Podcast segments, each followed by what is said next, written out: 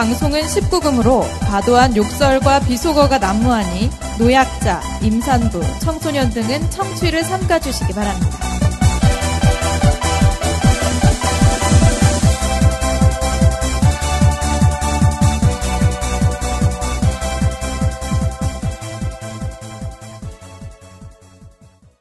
네, EJ 3인방을 무대로 다시 모셔보도록 하겠습니다. 네, 독립운동가 이야기 큰 박수 주세요.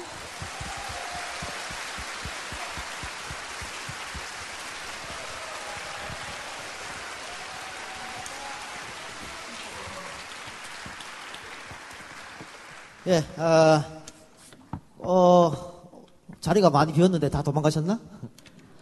오랜 시간 동안 앉아 계셔서 고맙습니다. 저희가, 어, 공연을, 에, 우리끼리 하기에는 조금 부담이 되니까, 양으로 때우려고 여러 사람들 불러가지고, 이렇게 했다라고 이해해 주시고, 옛날 콘서트 때는 공연도 못했고 말도 못했고 그래서 이번에 좀 잘해보려고 했더니 너무 또 양이 과해져 버렸습니다. 아, 그래서 지금 어, 시간이 너무 오바돼가지고 어, 뭐 빨리 빨리 진행하도록 빨리 빨리 해야 될 것 같아요.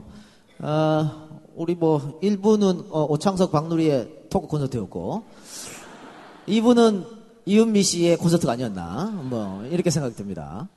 자 오늘을 이제 여기 역사 콘 어, 역사 토크 우리 늘 하는 거죠. 이제 뭐 100회까지 왔을 왔으면서 늘 하던 거 사실 100회 말이 100회지 100회가 아니고 한 100, 한 20회 될 거야 이것저것 그지? 뭐 이렇게 하면서 했는데 어, 100회 맞추려고 어, 이상한 짓 하다가 별의별 꼼수를 다 썼지. 네, 꼼수를 다 써서 자 100회 특집을 합니다. 100회 특집 하는데 어 100회 특집 주인공은 다들 아, 십니까뭐 하는지 오늘 모르시는군요. 예. 오늘은 어, 독립운동가 특집을 하겠습니다. 어, 김산 특집을 하, 하도록 하겠습니다. 아리랑 아세요? 예. 아시는 태반이. 모르시는 것 예. 같은데요? 태반이 모르시고. 조종래 아리랑이 아니에요. 예. 예. 어, 근데 우리, 뭐, EJ도 쭉 그동안 했던 거 보시면 알겠지만, 예, 독립운동가, 특히 사회주의 독립운동가는 거의 이름조차 모릅니다. 그죠?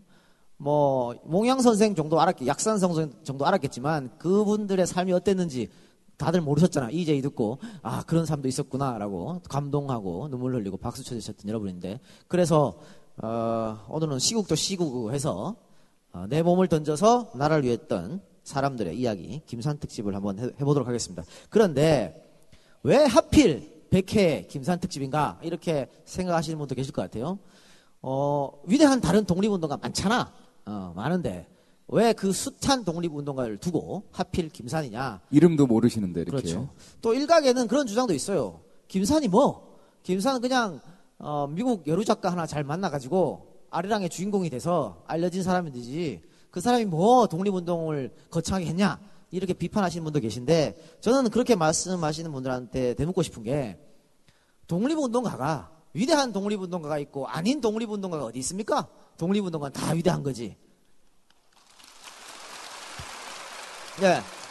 그래서 어, 무명의 독립군 병사든 이름 없는 그 만주에서 열심히 운동했었던 독립운동가든 저는 다 똑같은 위대한 독립운동가라고 생각합니다. 그리고 우리 이제 4인방도 마찬가지 아니야. 독립운동 우리 누가 알아? 어, 저또 시골 가라. 어? 여기저기 깨부시다가고 씨. 아 이제 좀 목 풀리네. 아까부터 계속 무게 잡았더니 안 되겠어. 아, 그래요. 그러니까 어, 이러기를 바랍니다. 어, 한 100년, 200년 지나서 어, 우리 같은 꼴통 3인방이 나타나서 B급. 어, B급. 야, 100년 전에 쓰레기들이 있었어. 쓰레기들이 그런 있었어. 개새끼들이 있었다더라. 근데 애들 참 괜찮았다. 아, 그 정도만 해주면 고맙겠다 생각 들고 그래서 그런 의미에서 어, 또 우리가 얘기하지 않습니까 늘 독립운동하는 마음으로 이 이의제를 한다고 제가 화요일 날 어, 애새끼가 태어났는데 말이죠 어. 일단 제가 어, 애 낳는 걸 못 봤습니다 못 봤고 어, 당당하게 났다, 얘기하더라고요. 이제. 못 받고 화, 화수 목금 토 일이죠. 일주일 동안 딱 이틀 집에 있었습니다. 그러니까 뭐 때문에 그랬겠어? 이놈의 이재희 하느라고 지금 내가 어, 그만큼 제가 이재를 사랑하고 독립운동하는 마음으로 또 여러분들이 이렇게 성원해 주시고 또 늘 그렇습니다만은 또 편지를 써주시고 메일 써주시고 이재희 때문에 바뀌었다는 그런 말씀을 하시면 이게 이렇게 하지 않을 수가 없습니다. 해야겠다. 뭐라도 좀 좀 바꿔야겠다 이렇게 생각이 들고 다음 어, 대선 때 어, 민주진영이 집권을 하면 우리가 이렇게 했는데 뭐 한 자리 줘야 되는 거 아니야? 씨발 청와대 행정관이라고 줘야 되는 거 아니야? 바람하지 않습니다. 예. 어, 목적이 있는 방송. 그럼. 분명한 목적 있는 방송입니다. 저희는. 저는 이 발언과 아무런 상관이 없음을 알려드리겠습니다. 아, 요거는 내가 편집해 줄게. 편집해 주는데, 우리 저, 어, 이종우 박사님께서 지금 상지대에 계시, 계시는데, 우리 저 상지대 특집을 했지 않습니까? 이 의리 없는 새끼들 둘 때문에 제가 지금 모가지가 아, 임용된 지 1년도 안 됐는데 네. 정말 그 정도 못 먹는 그걸 다 뚫고 뚫고 뚫어가지고, 나이 서른아홉에 겨우겨우 교수, 교수 타이틀 달았는데, 잘리게 생겼어. 3개월 만에 잘리게 생겼습니다. 자, 여러분들, 어, 이 교수가 잘리면 여러분들이 먹여 살려주시기 바랍니다.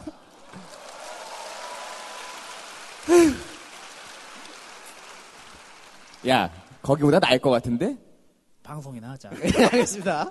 자, 그럼 본격적으로, 어, 방송 들어가도록 하겠습니다. 지금 뭐, 저희가 보통 2시간 방송하죠. 특집을 하면, 어, 2시간 도저히 지금 우리가 일 공연에 7시까지 예정돼 있고, 이거 좀 비워줘야 돼요. 비워줘야 되고, 이러기 때문에. 근데 우리 뒤에 또 마지막 또 합창 공연이 있습니다.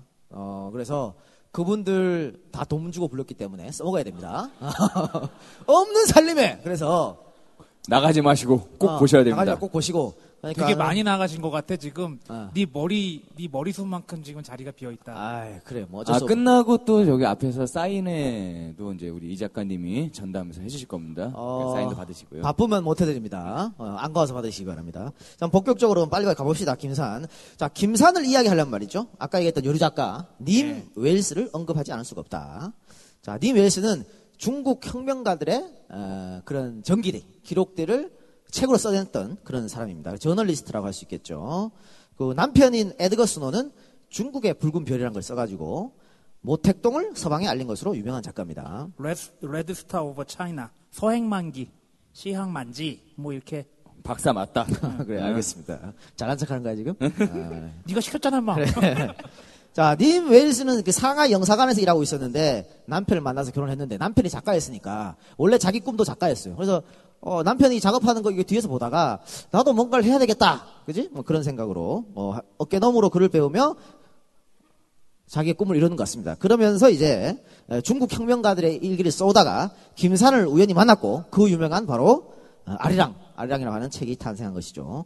아리랑은 미국에서 Song of 아리랑이라는 제목으로 제일 먼저 발간되었고 일본에서는 아리랑 노 우타라는 제목으로 1953년에 발간됐습니다.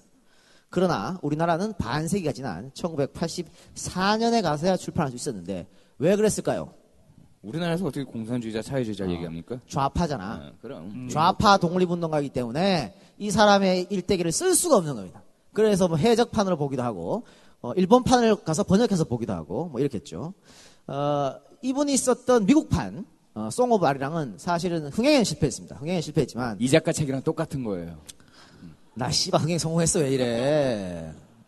저, 다 합쳐서 28쇄 넘겼단 말이야. 야, 네 정, 어, 야, 네 정치과의 1교시 책 별로라는 의견도 굉장히 많더라. 어, 내가, 보- 내 스스로 내가 쓰레기책으로 얘기했는데 왜 그래. 인정, 인정. 자, 어쨌든, 어, 미국판은 망했는데, 루스벨트 대통령이 한반도의 독립을, 대한민국의 독립을 이해하는 책으로 이 책을 읽었다. 그래서 더욱 유명해진 책입니다. 대통령이 이거를 고른 거예요, 그러면? 읽었다는 얘기겠죠. 예, 그 카이로 카이로 선언이라고 있잖아요. 왜 우리 국사 시간에 꼭 배우는 거. 뭐 조선의 독립을 보장한다는 내용으로 처음 얘기 나왔을 때, 그 전에 루즈벨트 대통령이 이 책을 읽고서 이제 독립을 시켜야겠다는 생각이 들었다. 뭐 그런 얘기가 전해집니다. 어, 그러니까 만약에 루스벨트가 이 아리랑을 먼저 읽지 않고, 뭐, 일본혼을 강조하는, 그지? 음, 뭐 국화와 칼, 뭐 뭐, 그때나 뭐, 그 책이 안 어, 나왔지만, 뭐 야마토 뭐 이런 거 네. 이런 책을 먼저 읽었다면 대한민국 독립에 대해서 어떻게 생각했을까? 전혀 다른 이야기를 할 수 있었겠죠. 그래서 대단히 영향력이 있었던 책이다. 똑같이 패전국 취급받았을 수. 그럴 수도 있고. 어. 자 그러면 어, 님 웰스는 김산을 어떻게 만났고 어떻게 아리랑을 쓰게 되었는지 좀 알아보도록 합시다. 예. 1937년 중국에 있는 예난이라는 곳으로 가보겠습니다. 뭐 우리 발음으로 하면 연안이죠. 어, 모택동 군이 그 오랫동안 버텨가면서 이제 점점 힘을 키웠던 그런 지역입니다. 어, 니메일즈가 루신 도서관에서 어떤 사람이 엄청난 양의 책을 대출을 하고 있는 거예요. 그래서 어, 이 사람 누구지? 하고 호기심이 생긴 겁니다. 그래서 니메일즈 그녀가 그 사람이 누군지 여기저기 알아봤는데 어라? 조선 사람이네? 이렇게 된 겁니다. 그래서 웨일즈가 그 조선인에게 편지를 씁니다. 조선에 대해서 알고 싶은 것이 있으니 have a meeting please 만납시다.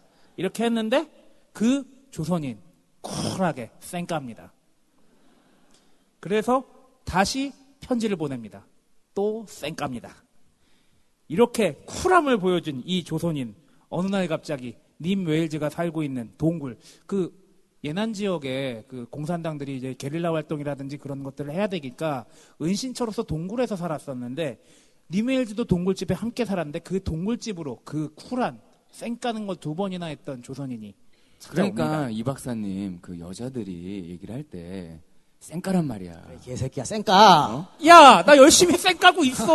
본 여자가 한마디만 하면 쫓아가서 허물 켜고 그러지 말라고. 아, 나 저기 여자 안 쫓아가고 요새 심슨 본다니까 자꾸 왜 이래?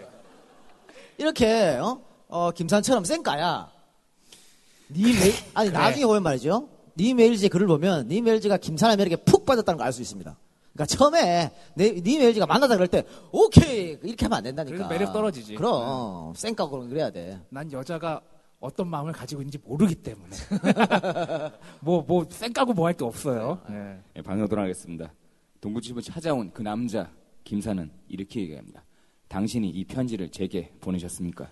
이 동굴집으로 찾아간 두 번이나 리메일제 편지를 쌩 까고 쿨함을 보여줬던 남자가 김산입니다. 자, 리메일즈가 김산의 첫인상을 어떻게 봤는지 한번 볼까요? 그녀로 잠시 빙의하겠습니다. 어, 그녀는 근 아니구나. 내가 그녀지. 그는 당당하고 품위 있는 태도로 인사를 하였으며 우리가 shake hand 악수를 할 때 주의 깊게 나를 응시하였다. 키가 very tall 그리고 중국이처럼 안 생겼어요. 약간 스페인풍 사람처럼 생겼어요.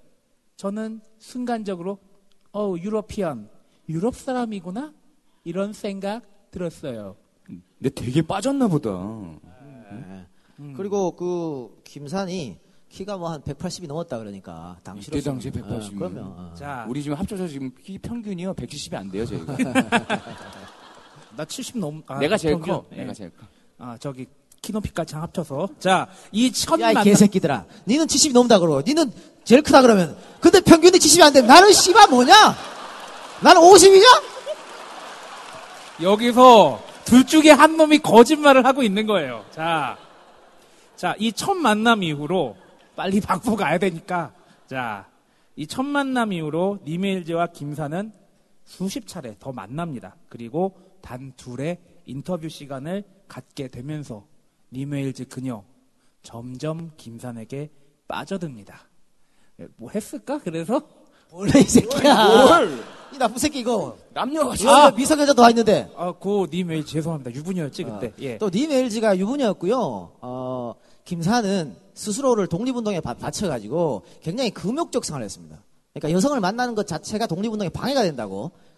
말도 안 되는 소리 같은데. 야, 그거랑 은 나도- 상관이 없을 것 나도 같은데. 학문에 목숨을 바쳐가지고 지금까지 이러고 사는. 아, 그래서 금욕적으로 사는 것입니까? 그렇지. 어, 그럼. 아, 그 대한민국 학문 많이 발전하겠군요. 아니 내 학문도 발전 못하고 있어. 아, 그러나, 예. 뭐, 어쨌든 한 분은 금욕적이고 한 분은 유부녀이기 때문에 이루어질 수는 없지만 꼭 뭐 사랑이 뭐 육체적 이런 건 아니잖아. 뭐 정신적으로 경험할 수 있는 거고. 플라토닉한 사랑. 그럼요. 음. 그런 게 있지 않을까 봅니다. 예. 근데 이 플라토닉한 사랑이라고 하기엔 또 어, 니메일즈가 한국 사람 그 한국 남성의 외모에 호감을 갖기 시작했다는 그런 증언이 아, 원래 한국 있습니다. 남자 좀 좋아했군요. 예, 니메일즈의 증언을 또 들어볼까요? 다시 또 빙의하겠습니다. 오, 오, 오. 조선인이 극동에서 가장 핸섬한 민족이다. 키가 very tall, 선이 굵고 strong, 힘세고 강인하고 뛰어난 스포츠맨들 very much 많아요. For example, 예를 들면 손기정. 야, 성기정은 아닐 정도면 진짜로 한국에 대해서 많이 알고 있는 건데. 예. 그리고 니메일즈는 직접적으로 어우 김산 매력 있다 이렇게 얘기를 하기도 합니다. 다시 빙의하겠습니다. 자, 그는 내가 7년 동안 동방에 있으면서 만난 사람들 중 가장 차밍한 사람, 음, 25명의 혁명가들의 자서전 썼는데 김사는 그 중에서도 좀처럼 볼 수 없는 매력적인 사람이었다. 그는 또한 어학에도 능통했는데 English, Japanese, Chinese, 몽고, 어, 몽고로, 몽고로까지 구사했고 몽골어는 영어로 왜 안 해? 몰라. 의학 공부를 위해서 독일어와 라틴어까지 공부를 했는데 이 박사는 아, 중국어도 하고 일본어도 읽을 줄 알고 영어도 하는데 그리고 뭐 박사학위를 따기 열심히 했는데 저도 못 먹지. 네. 그래서 이렇게 둘이 처음 만났어요. 니멜즈와 김산이. 처음에 만났을 때 왜 우리 소개팅 가도 아예 안녕하세요 그리고 예뭐 고향이 어디서 대기 어디세요 그 세작 잘하는 거 있잖아 아우 그 어디 사세요 하계동 아 하계동 투다리 잘하는데 뭐 그런 거 있잖아요 예 잘하거든요 뭐그 지금 상황이 어떤 상황이냐면요. 아, 니 웨일즈가 김산한테 당신의 자서전을 쓰고 싶다. 당신이 해왔던 독립운동을 이야기해달라. 아, 조선을 조국 강복을 위해서 했었던 것들. 그래서 김산이 오케이 했고 대담으로 하는 거예요. 그래서 니 웨일즈가 글을 쓰는 건데 그래서 책을 만들라고. 네. 근데 처음 만났으니까 어색하잖아. 그래서 그걸 풀어주기 위해서 조선에 뭐 대한 조선에 대한 얘기를 얘기를. 먼저 묻는 거죠. 이게 예. 이제 방금 뭐 소개팅 가면 뭐 하는 얘기고. 옛날 그 나이트 가면 이거 많이 하잖아. 나이트 가면 꼭 하는 얘기 있지. 그럼 뭐 나이트 가면 꼭 하는 얘기 뭐야? 저기요 몇 명 왔어요 아우 시끄러 이거지 예. 두 명, 두 명? 뭐 우리 둘 콜 막 이런 어. 그렇지. 거 어. 콜은 또 뭐야, 씨. 그래. 그래서 조선의 대기를 먼저 얘기 꺼냈다는 얘기죠. 음. 예. 자, 그래서 니멜즈가 조선 얘기부터 시작을 합니다. 작년 여름 조선에 많이 갔었어요. 큰 물난리 나서 흙탕물에 가죽들 둥둥둥 넘실넘실 넘실넘실 떠내려 갔었어요. 라고 얘기를 합니다. 그렇지만 조선의 시냇물은 평상시에는 엄청 깨끗합니다. 나는 중국에서 맑은 강물이나 시냇물을 한 번도 본 적이 없습니다. 우리 조선 사람들은 강에서 투신 자살할 수 있다는 것을 다행으로 여깁니다. 중국의 강들은 그러기엔 너무 더럽습니다. 어, 근데 더러워요. 황호나 그런 거다. 그러니까 흙탕물 막 흘러내리고 거기를 나쁘게 그러잖아요. 보는 게 아니라 지역적인 특색 그런 거죠. 예. 이러니까 니메일즈 이렇게 얘기합니다. 엄마! 당신네들 조선인들도 일본 사람들만큼이나 자살을 좋아하는 모양이죠? 자살은 식민지 민중이 선택할 수 있는 불과 몇 안 되는 존엄한 인간의 권리입니다. 그러나 우리에게는 자살마저도 선택할 자유가 없습니다. 저는 자신의 권리를 위해 싸우기보다는 자살을 택하는 민족에게 호감을 가질 수가 없네요. 그건 당신이 잘못 본 것입니다. 1910년 이래 조선 사람이 외놈과 싸우지 않은 적은 단 하루도 없었습니다. 조선 사람은 결코 체념하거나 순종하지 않습니다. 때가 되기를 기다릴 뿐이지요. 조선 사람은 천성적으로 유순하지만 오랫동안 참아왔던 것이 폭발하면 그보다 더 큰 분노는 없습니다. 아, 이 조선 사람의 특징이라고. 어, 유순하지만 오랫동안 참아왔던 것이 폭발하면 분노는 엄청나게 세진다. 우리 언제 언제 폭발하나? 그러니까, 어, 뭐, 요즘 작급의 상황을 보면은 폭발하시지 않는 것 같은데, 음. 어, 여기는 이제 폭발할 준비를 해셔가지고 오신 분들이고, 음. 어, 이분들도 빨리 폭발하셔야 되겠는데, 큰일 났네. 자, 어, 님 웰즈는 애초에는 폐쇄된 조선 사회에 관해서 알고 싶었으나, 김상과 이야기하면 할수록, 어, 조선인에게 빠져들어가기 시작합니다. 그래서 종래는 결국 어, 이국 땅에 와서 조국 강복을 위해 노력하는 이 조선인 혁명가의 자서전을 쓰기로 결심했다라고 하는 거죠. 그리고 이 김산이 사실은 이 본명이 아니거든요. 근데 이 본명은 장지학인데 어, 이 장지학이라는 사람의 신분을 보호해주기 위해서 이 김산이라는 가명을 쓴 겁니다. 그래서 이제 김산이 유명해진 거지만 어, 원래 이름은 김산이 아니었다는 거고 그 원래는 장지학이 본명이고 또 장지락이라고도 하고 뭐 장북성, 장명, 유청아, 유군명, 손명구, 우치아, 이철함 엄청난 가명을 많이 썼어요. 그만큼 외국에서 독립운동을 해야 됐기 때문에 자신의 신분을 속였었기 때문에 이렇게 가명을 썼던 거죠. 그러니까 김사는 어, 그가 마지막으로 쓴 가명이었다고 할 수 있겠습니다. 자, 그들의 대담은 계속해서 이어집니다. 어, 우선 당신의 계략적 커리어 말 좀 해주시고 그 다음에 당신의 영 시즌 젊은 시절 말 좀 해주세요. 젊은 시절 틀림없이 저는 이제 겨우 32살밖에 안 되었습니다. 하지만 저는 내 젊음을 어디에선가 잃어버렸답니다. 어딘지는 알 수 없지만 아, 젊은 시절이 있었지만 잃어버렸다. 이 말이 뭡니까? 니 이미 나라가 이 모양이 꼴인데 뭘 젊, 젊은 시절이 어디 있어? 이 얘기예요. 그지 이럴 때 어? 어디 뭐 연애라고 이런 게 어딨어? 청춘 이 개새끼 혼자 살아 계속. 나라가 지금 이 모양인데. 그러니까 씨. 나라가 이 모양이 꼴인데 결혼했어 너는 아, 그랬나요? 너만 배신했어 이놈들아. 어? 그래요? 내 어. 이 배신자를. 아, 저는 뭐 결혼해도 목숨 걸고 투쟁할 수 있어요. 나를 갑자기 왜 자꾸 지옥의 구렁텅이로 넣으려고. 에휴. 자, 그걸 그렇게 튀라 그러면 또 이- 여기 또 결혼하신 분들 많은데 죄송합니다. 예, 예, 예. 자, 김산 본명은 장지학이라고 그랬습니다. 어, 장지락이라고 또 많이 알려져 있었는데요. 근데 사실 그 1930년 중국 공안에 체포돼 가지고 일본 청진 연사관에서 사진을 찍은 게 있거든요. 이게 죄수 차림으로 이렇게 갖고 예. 거기 보면 1905년 음력 3월 10일생 어, 그렇게 적혀 있습니다. 그리고 또 평안북도 용천군 북중면 하장동 289번지 장지학이라고 분명히 한자로 써 있기 때문에 본명은 장지학이라고 보여집니다. 근데 아리랑에서는 김산의 고향이 평양교회라고 쓰여 있거든요. 어, 이것은 역시 김산을 보호하기 위해서 어, 니웰즈가 이렇게 거짓으로 쓴 것 같고 아버지는 농업에 종사했다 그랬는데 어, 1정보, 약 1정보 정도의 땅을 경작했다고 하니까 당시 시대상으로 봤을 때는 그렇게 빈농의 자식은 아니었다 이렇게 보고 일정보가 대략 한 3천 평 됩니다. 예, 그러니까 뭐 그 시절, 그죠? 일제 식민 시절 3천 평 정도 땅을 갖고 있다 그러면 빈농은 아니죠. 먹고 살때 뭐 시장은 없었다. 그렇게 볼 수 있겠습니다. 근데 아리랑에는 일정보의 땅을 가지고 있는데 극심한 가난에 시달렸다. 이렇게 써 있어요, 아리랑에는. 뭐가 좀 이상하죠? 어, 요거는 뭐 두 가지 중에 하나죠. 니메일즈가 정보라는 도량형 단위량을 몰랐, 몰랐던 거나 아니면 어, 니메일즈가 자기 나라 농사. 미국은 왜? 아우 그 비행기 갔다가 농약 뿌리고 그치. 그 트랙터 콱콱콱 해가지고 하루 종일 쭉 우리나라 농사짓는 규모가. 다르잖아요. 거기는. 그 정도 돼야 이제 어, 농사라고. 농사꾼이다. 이쯤 돼야 농사 진다고 생각하는데 이제 일정보 정도 아무것도 아니라고 생각할 수 그렇게 해서 있죠. 아마 이렇게 적었던 것 같아요. 예. 또그 이 김산의 집이 조금 살았다고 하는 거는 아버지가 첩까지 두고 자식까지 두고 있었습니다. 그러니까 이 가난에 찌든 살림은 아닌 거죠. 돈 없으면요 두 집 살림 못해. 못해. 바람은 어떻게 피우나? 양말이도 못 걸쳐요. 그럼 난 뭐 하나도 해당 없네. 내가 돈이 없어서 지금 이렇게 어디요. 그러면 돈 벌면 어? 돈 벌면 그래서 계속 없이 살라고. 예. 자, 그리고 아버지는 조금 그 유교적인 가부장적인 게 남아있다 그랬습니다. 그래서 뭐 첩을 두고 두 집 살림을 하고 그랬겠죠. 그러면서 어, 술 먹고 집에 들어오면 자식을 구타하기도 했다고 그러네요. 근데 들어와가지고 야또 본초 아우 못생겼다 늙고 팍팍 때리고 또 음. 아우 저것도 나가 이것들 하면 그리고 그랬다는 얘기죠. 그렇습니다. 그리고 근데, 난, 난 어. 후추한테 갈 거야 뭐 이랬다는 얘기죠. 아, 후추한테? 그래요. 근데 그럴 때마다 어머니는 맞지 말고 도망가라고 했으나 김사는 아니 아버지가 날 낳아놓고 왜 때리냐고 대들었다고 합니다. 그러면 어떻게. 돼? 더 맞죠. 더 맞지. 더 그러면. 두드려 맞지 뭐. 그러니까 이건 뭐냐면 김산의 방골기질을 어, 나타내주는 그런 사례다 이렇게 보고 전뭐이 방골기질, 저항성심, 비판 정신 꼭 필요하다고 보거든요. 특히 지식인들이라면 특히 지식인은 꼭 필요하고 하는데 뭐 우리 셋도 그렇지만 아까 뭐 어, 문성근 대표나 이재명 네. 시장도 다들 방골기질이 있는 뭐 사람들이에요. 여기 방골의 메카 아니야? 방골 네. 메카. 네. 예. 그래서 다 그 모양으로 사는 거지 뭐. 어, 문 대표 여기 보고 계실 텐데 죄송 죄송합니다. 여기 이 안에 지금 앉아 계세요 예, 지금. 예, 예. 죄송합니다. 자, 이런 김산이 일제 만행을 처음 본 것은 바로 7살 때입니다.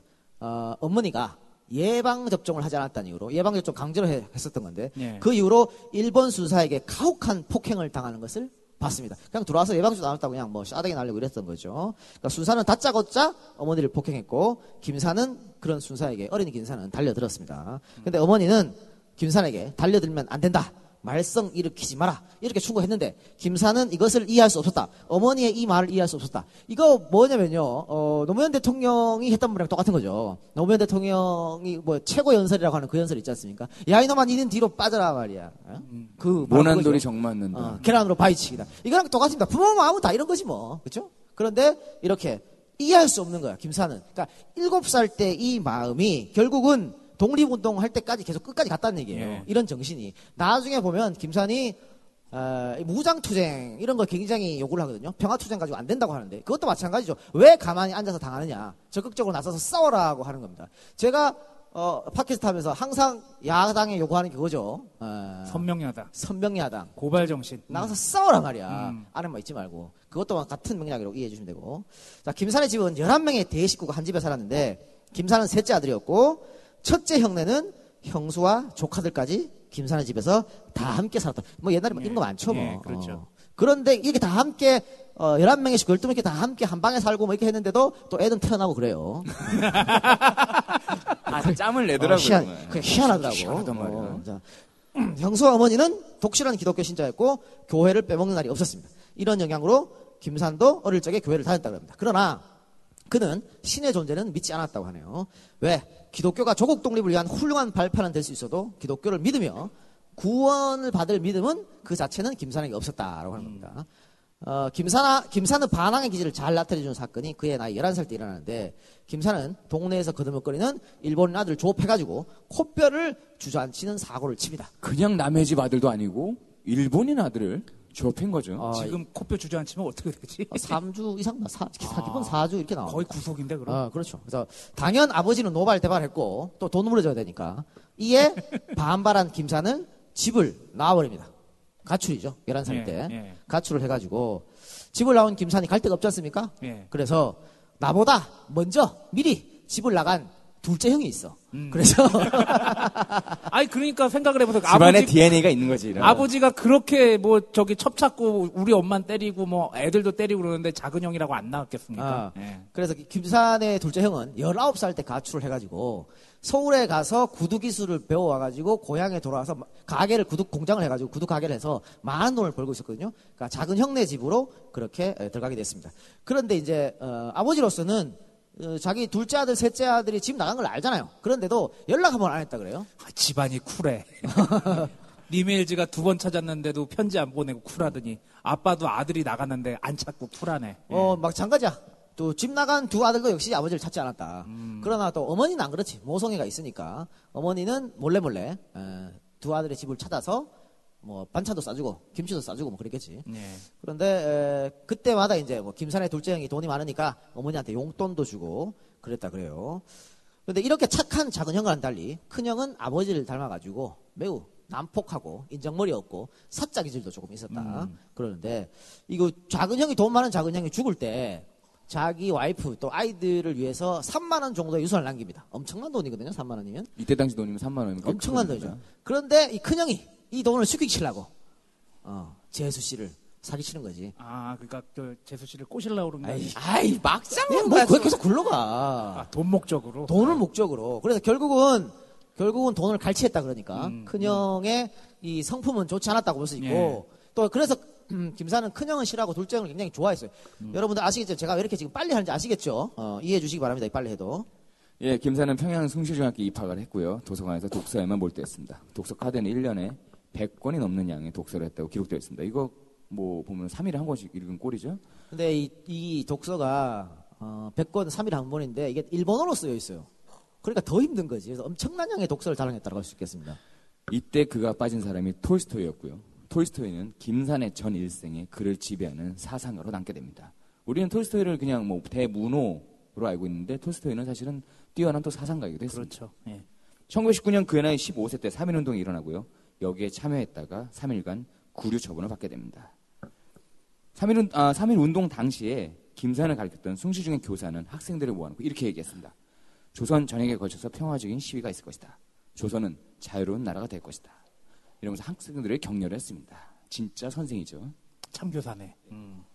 3.1운동 이때 당시에 기독교하고 천도교인들이 주축이 되었는데요. 김사는 기독교인들의 만세운동을 보고 분노를 참지 못했습니다. 왜냐하면 기독교인들은 외놈들이 막 칼날로 해도 그 포갑을 할 때 조용히 기도만 했습니다. 그러니까 저항을 하지 않고 아니 포갑을 하는데 거기서 기도만 하고 있으면 해결되나? 그래서 이렇게 얘기하죠. 왜 수동적으로 죽음을 기다리는가? 그리고 이후에 김사는 기독교에 매우 회의적으로 변합니다. 그리고 이렇게 이야기합니다. 신은 분명히 존재하지 않으며 그리스도의 가르침은 내가 태어난 이 특징의 사회에는 별로 적용되지 않는다. 내가 태어난 특징의 세계, 이 세계가 바로 일제 식민지 조선이고 예. 일제 식민지 조선에는 아, 이렇게 수동적인 기독교 운동 맞지 않는다고 얘기한 겁니다. 근데 왜 이런 말을 했냐면요. 예전에 기독교 선교사가 이런 말을 해서 아마 얘기를 했던 것 같아요. 조선이 잘못을 저질렀기 때문에 god께서 조선에 벌을 내리고 계십니다. 조선은 그 대가를 지불하기 위해 고통을 당하고 있는 것입니다. GOD께서는 죄 보상이 끝난 다음에 조선을 원래대로 돌려놓을 것입니다. 그러니까 이게 여기에 기, 뭐 기독교 믿으시는 분들 많이 계시겠지만 사실 이거 당최 좀 이해가 안 되는 논리긴 해요. 어? 어떻게 그게 어? 가해자가 자기가 참여를 하면 용서가 되고 피해자 뭐 이런 것도 있고요. 그럼 뭐 자기가 무조건 신께 기도하면 다 해결된다.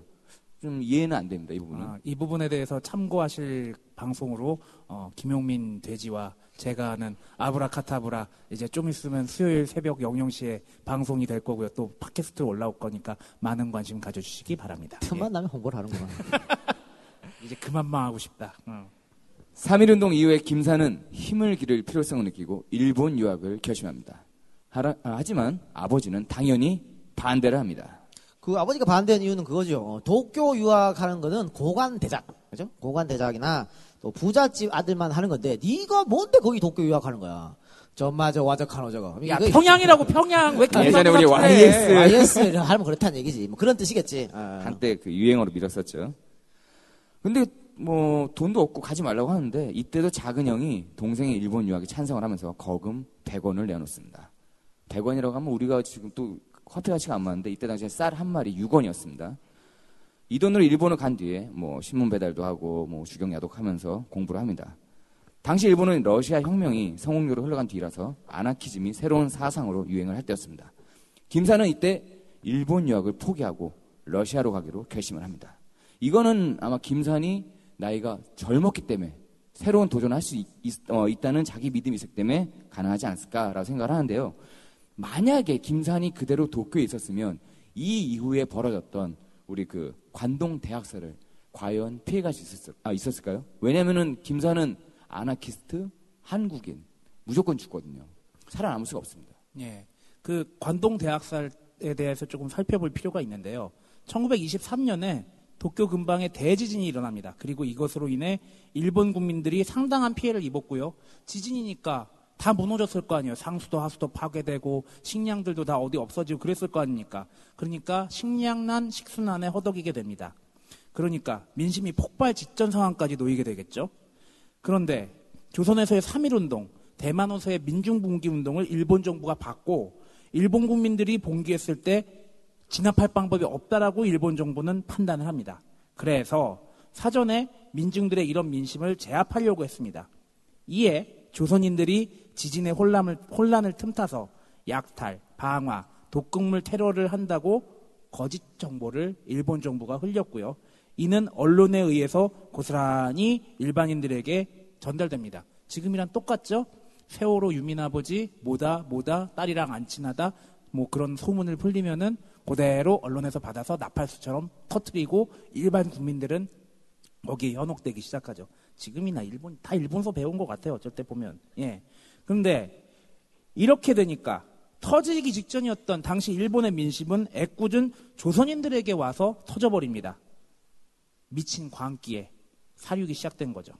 일본 사람들은 자경단을 조직해서 불신 검문을 하고 조선인이나 중국인이면은 조선진 됐을까? 그럼 바로 죽창으로 찔러서 죽이고 여학생과 부인들은 흡혈기도 아닌데 대못으로 온몸에 대못을 온몸에 박아서 난자하기도 했습니다. 지금 여러분들 지금 자료 화면 보고 계신데 제가 아마 이거는 살짝 얘기를 했었어요. 너무나 잔인한 사진이 많으니까 너무 심한 건 하지 말자라고 얘기를 했었어요. 그만큼 보고 있으면 아주 무시무시합니다. 예, 또 양손을 묶은 상태에서 강 속에 던져서 헤엄 못 치는 사람은 죽고 헤엄칠 줄 아는 사람은 갈고리를 던져서 목에 맞춘 다음에 그래서 죽이기도 하고요. 중세 유럽에서 마녀 사냥할 때 이런 방식 썼었죠. 그리고 대지진 때문에 석, 석탄에 불이 붙어서 활활 타고 있는데 조선인을 산채로 집어던져 불태우기도 했고요. 오토바이 뒤에 긴 줄을 긴 줄로 조선인을 매달고서 죽을 때까지 달리기도 했고 그리고 기차에서 조선인 만나면 바로 다, 밖으로 던져버리고 생매장은 기본이고 경찰서에 잡혀 있는 경, 아니 경찰서에 피해 있는 조선인들까지 자경단이라는 이름으로 일본 사람들이 끌어다가 학살도 했습니다. 그런데 경찰은 자기 보호해달라고 온 조선인들을 그냥 끌려가는 것을 놔두게 됩니다. 또 이런 일도 있었다고 그래요. 워낙 많은 조선인들이 학살당하니까 도쿄에서 조선인은 군사령부로 와서 보호를 받으라 이렇게 포고문을 내려서 800명 정도의 조선인이 군사령부로 피신 갔는데 이 사람들 다 죽입니다.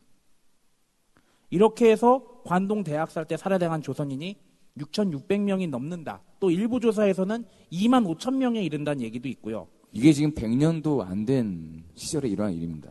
아까 세작이 얘기했지만 이게 왜 일어났냐 하면은 당시에 조선의 독립운동가 그리고 아나키스트 조선인들을 음, 사회주의자들 이런 사람들을 제거하기 위해 계획이 된 건데 아까 말했지만 김산이 아나키스트의 조선인이었잖아요. 그리고 일본에 살고 있고 관동 대지진 때 일본에 있었으면 도쿄에 있었으면 살아남기 힘들었다는 얘기죠. 음, 죽었을 수도 있겠죠. 제일 먼저 제일 타깃이 되고. 어쨌든 일본으로 간 것은 잘한 선택인데, 어, 그거는 뭐 그가 젊기 때문에 그렇게 아, 러- 러시아로. 간 거요? 아, 러시아로 간 거. 러시아로 간 네. 거는 좀 그가 젊었기 때문에 그렇게 했다고 봅니다. 그런 젊었을 때 용기를 좀 나이 먹어도 가- 가져야 되는데, 나이 먹으면 또 가정이 생기고 애가 생기고. 아직 이게 이제 뭐야? 둘 남았어요. 아직 네? 둘 남았어. 아니, 그래서 아직 아직 둘 남았어. 어, 네, 그래서 말이죠. 제가 어, 결혼하고 첫 딸따라 그 방송 올린 게 저 조용기 특집이었죠. 최태민. 최태민이었지. 아, 최태민이었구나. 어, 날 잡아가라고. 안 잡아가더라고. 아이씨. 그래요. 자, 일본 유학을 포기하고 조선으로 돌아온 김사는 러시아 유학을 준비를 했는데 역시 가려면 뭐가 있어야 됩니까? 돈이 있어야지. 돈이. 없- 어, 응. 어떻게? 해? 그래서 러시아 유학 자격을 마련하기 위해서 골머리를 짜냈으나 방법이 있을 리 없죠. 그때 진짜 천우 신조로 하늘이 도와서 하늘이 도왔습니다. 작은 형이 갑자기 부르더니 아 사나 어? 당신 산이 아니겠지만 어쨌든 뭐 지라가 지라가, 지라가, 지라가. 어, 아버지가 말이야 급히 어, 300원이 아 200원이 필요하다고 하니까 네가 이 돈을 갖다가 빨리 아버지한테 갖다 드려라 이렇게 심부름을 시킵니다. 얼마나 좋아. 와탕카! 와탕카 딱 좋지 이거. 그렇지. 인터셉트. 이- 안 그래도 아버지하고 사이도 안 좋았지 내가 뭐 알게 뭐야 내가. 그 돈을 내가 왜 갖다 줘? 아버지 안 보면 그만이지. 그렇죠. 그래서 이 돈을 들고 한치의 미련도 없이 러시아로 튀었다. 독립운동 하려면 이 정도 돼야 되는 거예요. 어. 이 작가도 예전에 사업 말아먹고 일본으로 튀었어요. 어, 제가 튄 거는 김산에 튄 거하고 좀 다르죠. 저는 어, 빚쟁이들을 피해 튀어가기 때문에. 근데 이때 그 러시아로 갈 때 그 나이가 17세였다고 하니까 대단하다고 말씀할 수 예. 있겠고. 자, 열차를 타고 하얼빈까지 갔으나 시베리아 간섭군들이 길을 막고 있어서 러시아행을 포기했고 아, 이런 거 설명 못 드립니다. 찾아보시기 바랍니다. 시베리아 간섭군 이런 것들. 좀 시간이 없어서. 자, 방향을 틀어서 우리 독립운동가들이 세운 남만주에 있는 군사학교 신흥 무관학교로 향합니다. 이제 맨날 나오는 이름이죠. 예. 신흥 무관학교까지 거리는 700리. 어, 심리가 4km니까 280. 100리가 40km, 428, 280. 280km. 예. 어, 장윤아 선생은 6,000리. 그렇죠. 뭘 자꾸 이 양반 왜 자꾸 걸어가는지 몰라. 이, 이 대단한 길을 또 역시 걸어가. 손기정의 후예야. 무조건 걸어. 아, 참. 근데 걸어서. 이, 이 작가는 걷는 거 더럽게 싫어하거든요. 얘는. 예. 얘는 저는 뭐- 뭐 걸어본 적이 없어요. 자, 김사는 여하튼 여기서 도보로 가기로 결정을 했고, 어, 700리를 그 17세 어린 나이로 걸었어야 했으니 얼마나 힘이 들었을까. 뭐, 당연히 그건 뭐, 알- 우리가 뭐, 뭐 생각하면 당연히 알 수 있는 거겠죠. 마적단을 만나서 뭐 옷가지 등을 빼앗기기도 했고, 영하 30도의 추운 그 대륙의 만주벌판, 허벌판에서 맨몸으로 밤을 지새워야 했을 때도 있었습니다. 그렇게 어렵게 걸어가던 그에게 구세주처럼 다가온 사람이 바로 안동식 장로라는 사람입니다. 아리랑에서는 안동희 장로라고 써 있는데 어, 알고 보니까 안동희가 아니고 안동식 장로다. 이것은 아마 이것도 뭐 그거 아니야? 보... 아니, 보호 아니 이거는 미리 벌써 죽었는 사람이기 때문에 어. 보호할 필요가 없었거든. 그러니까 아마 이거는 님 니멜즈가 이제 잘못 알아들었을 수도 있어. 아, 요 그러니까 인터뷰하다가 어, 김산이 안동시라고 안동시라고 했는데 뭐 동시간 뭐 이렇게 했는데 음. 어, 동의? 뭐 이렇게 잘못 있- 들었을 수 있다. 있고. 예. 어쨌든 그렇습니다. 자, 안 장로는 추위에 떨던 김산을 발견하고 그를 집으로 데려와서 따뜻하게 맞아준 사람입니다. 아, 은혜로운 사람이겠지? 그런데 더 중요한 거는 안장로에게는 말이죠. 김산보다 한 살 어린 16살의 딸이 있었어. 정말 중요한 일이지. 이게, 이게 더 중요한 거죠. 이게 더 핵심이지. 어, 어, 어. 이게 이제 첫사랑이 할 수 있겠지. 교회 오빠, 교회 동생. 그렇지, 교회 오빠. 어? 이게 첫사랑. 사랑의 우리가- 교회가 어, 나를 어, 어. 부르는구나. 목사님 따님 뭐 이런 개념이거든. 그런데 두 사람 다 마음이 떨려서 다가가지 못했다 그럽니다. 이건 뭐, 우리 다, 여기 다 뭐, 첫사랑 뭐 경험식 있었겠지만, 첫사랑 생각하면 또다 떨리고 그러잖아. 음. 그러니까. 근데 아마- 석사는 좀 찾아보지 마세요. 뭐 지금 보면 깝깝해져요. 싸이월드 뒤지고 페이스북 뒤지고 그러지 마세요. 음, 예. 그냥 첫사랑은 추억으로 남겨놓는 추억으로. 걸로. 만나면 슬퍼져. 그 모습이 안 남아 있거든. 음. 그러면서 뭐, 만- 괜히 만났다 후회한다 그랬는데, 지는 뭐, 네 얼굴은 안 바뀌었을 줄 알아? 예. 남의 얼굴만 생각하고 있어. 어, 예. 그래요. 어쨌든 만나시, 마시기를 이야기 드리고. 어, 근데 두 사람 다 조금 좋아했던 것 같아요. 그 이, 이런 게 있었어. 음, 그 16살의 소녀가 아무도 몰래 김산에게 수학 문제를. 오빠, 어. 나 이거 어려운데 좀 가르쳐 주면 안 그렇지. 될까? 어. 근데 실제로는 나 이거 다 알아. 내가 봤을 땐 안 그래. 어. 네. 이 소녀가 다 알고 그냥 물어보는 거야. 아는데 오빠랑 얘기를 해야 될 거 아니야. 그렇지. 어. 그랬는데 또 김산도 웃기죠. 김산은 어 알았어 그래 놓고 어, 그, 그, 그래? 어, 아으, 큰일 났다. 그리고 이제 밤새 푸는 거지, 이제. 어, 밤새서 풀어서 그 다음 날 알려주는 겁니다. 네. 뭐 그게 아주 순수한 사랑이라고 할 수 있겠죠. 아니 무현영이랑 권양숙 여사도 뭐 대충 그렇게 뭐 만났으니 비슷하네. 예. 네. 자, 어쨌든 안동식 장로의 집에서 몸을 추신 김사는 다시 신흥무관학교를 찾아 발길을 옮겼으나 신흥무관학교는 입학 연령 제한이 있었습니다. 아이고야, 환장을 노릇이지. 그렇지. 어? 아니 내가 어 아버지 돈 200원 훔쳐가지고 내가 말이야, 씨, 아버지 돈 200원 쉽게 가가지고, 700리 걸어서, 씨, 마적들한테 다 뺏기고, 으, 이랬는데 내가 왜 안 돼? 이렇게 된 거죠. 그렇게 왔는데 너 나이 어려서 뭐 입학 못해 이렇게 되니까 환장을 노릇이죠. 당시 신흥무관학교 입학 어, 연령은 18세였고 김사는 딱, 딱 1년이네, 딱 네, 1년. 한 살짜리 입학을 하지 못했습니다. 울고불고 할 만하죠. 그래서 김산이 울고 불고 항의했고 학교 측은 너무 그가 가엾어 가지고 예외적으로 시험 칠 기회를 주었습니다. 아, 지리사, 수학, 국어는 합격했으나 국사와 신체검사에서 탈락하고 말았습니다. 그러나 학교는 김산의 기백을 인정해서였는지 입학을 허가했고 수업료도 면제시켜 주었습니다. 신흥무관학교 입사- 입학한 김산은 사격술도 배웠고 게릴라 전법도 익혔습니다. 얼마 전에 했던 장준하 특집 제식 훈련만 했지. 왜 앞으로 카, 어, 오로지 왼발, 왼발, 뭐 그것만 했잖아. 오로지 제식 훈련만 했다 그랬죠. 나무총도 없어가지고 음. 화약총도 없고 아무것도 없어서 예. 그- 거기하고는 조금 다른 겁니다. 자 게릴라전 훈련을 할 때는 등에 돌을 지고 산을 기어오르는 것을 반복했는데 어린 김산으로서는 이 훈련이 아주 대단히 힘들었다. 그러나 어, 김산이 조국 독립의 꿈을 꾸고 왔기 때문에 이걸 다 견뎠겠죠. 네. 또이 학교에서 김사는 어, 스스로 그렇게 꿈에 그리던 영웅들을 만납니다. 그가 바로 이청천, 뭐 지청천 장군, 또 예. 이범석 장군 같은 사람을 만났고 훈련을 받고 있는 도중에 약산 김원봉이 의열단을 조직했다는 소식을 들었습니다. 그 이야기를 듣고 언젠간 나도 의열단에 가입해야겠다라고 다짐했다고 합니다. 자, 모든 훈련을 마치고 안동식 장로 집으로 다시 간 김사는 이곳에서 잠깐 머문 뒤 상해로 떠났습니다. 어, 안 장로는 자신의 그 16살 딸과 김산을 혼인시킬 생각도 했고 김산에게 남아 있어 달라고 부탁했지만 김산은 독립운동을 위해서 떠나야 한다고 떠났습니다. 이에 안 장로는 어, 그러면 내가 나중에 우리 딸을 상해로 보낼 테니까 네가 공부에 좀 도움을 주도록 해라. 그 아빠도 어, 거지 마음에 뭐. 든 거야. 다 알았던 거지. 딸 보내는 거야 그냥. 그래. 나 수학 공부하러 갈게 그리고 둘이 데이트하는 거 다 알았던 그렇지. 거야. 음. 수학 공부하러 간다 그래놓고 어디 마구간을 같이 어떻게 알아? 그거야. 뭐. 과학관에 갔을지. 뭐. 아무도 모르는 거 아니야. 그래서 다 알고, 알고 있었다는 거고. 자, 그래서 김산, 김산도 원래 좋아했, 그 소녀를 좋아했으니까 흔쾌히 알았다고 대답했습니다. 그러나, 어, 그 날이 안장로도 안장로의 딸과도 마지막이었을 줄은 어, 아마 김산도 또 안장로도 몰랐을 것이다 하는 거죠. 김산이 떠나오고 안장로가 살던 마을은 훈춘 사건으로서 그 마을 전체가 몰살당하고 말았습니다. 자, 훈춘 사건 한번 봅시다. 유명한 전투가 있었죠.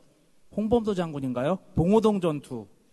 여기에서 독립군에게 일본군이 참패를 당하죠.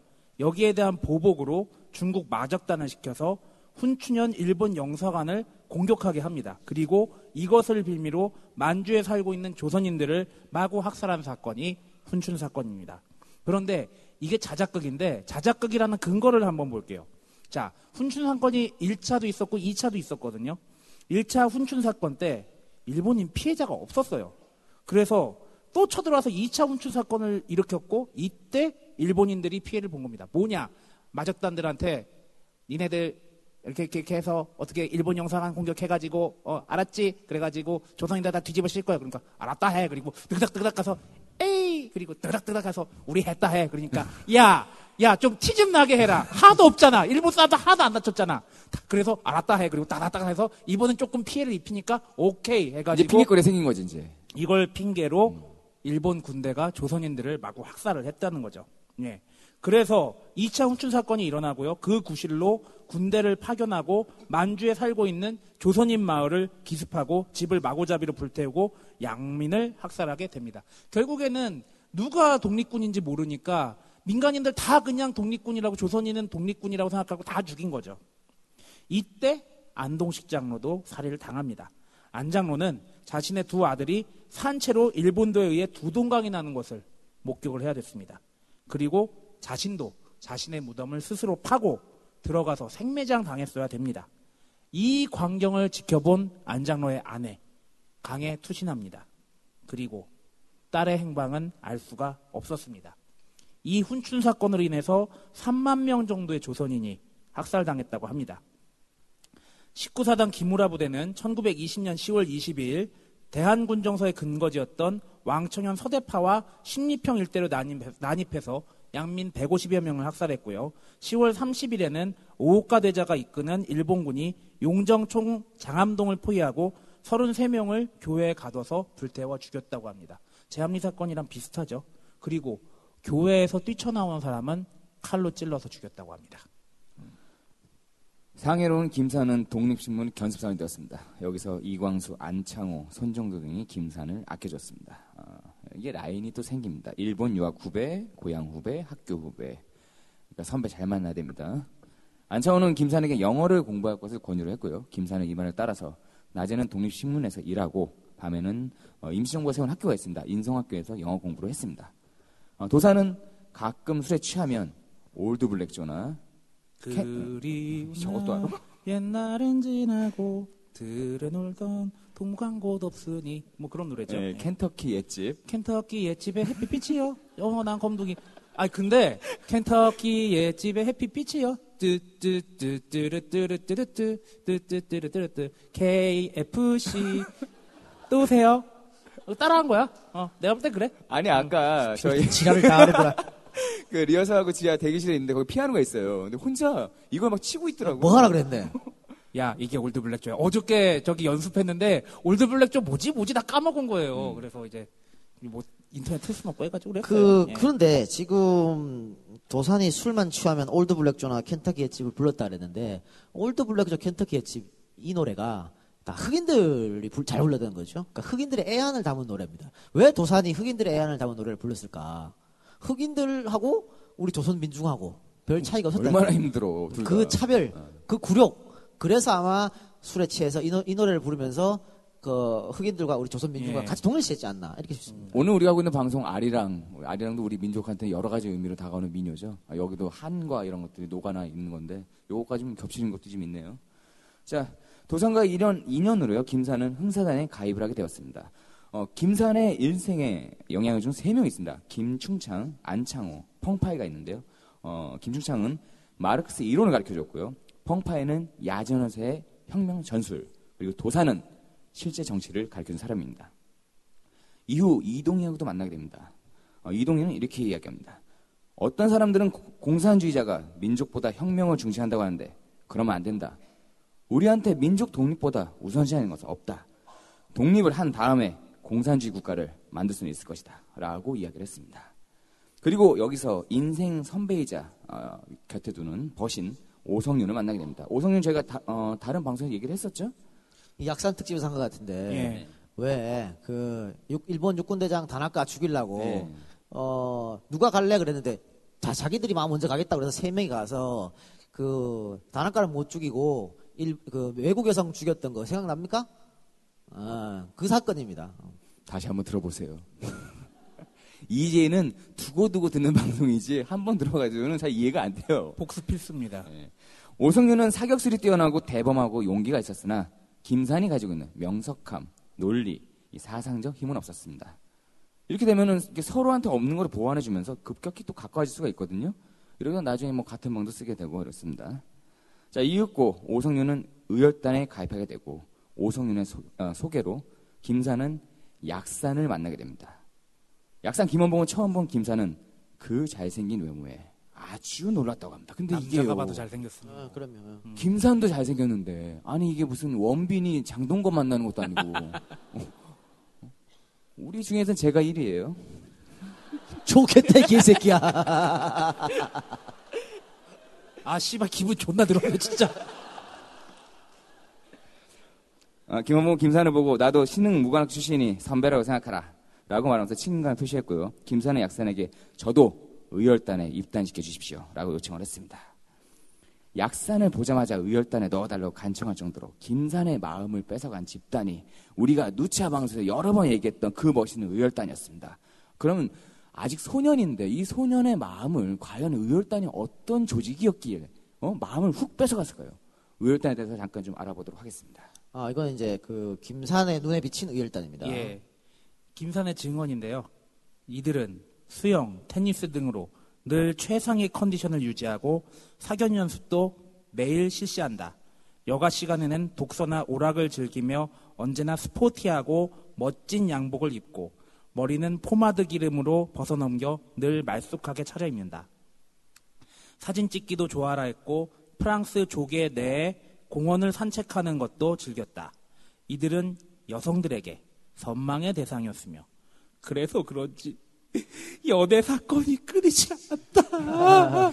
이 박사랑 마지막 어, 한, 그래. 줄, 한 줄만 빠진다 지금 자, 보니까. 아, 저 수영 열심히 합니다. 지금 여기 한국학중앙연구원에서 오신 분들이 있을지 모르겠지만, 어, 거기 신장서각이라고 있는데, 거기 자리가 테니스 코트였거든요.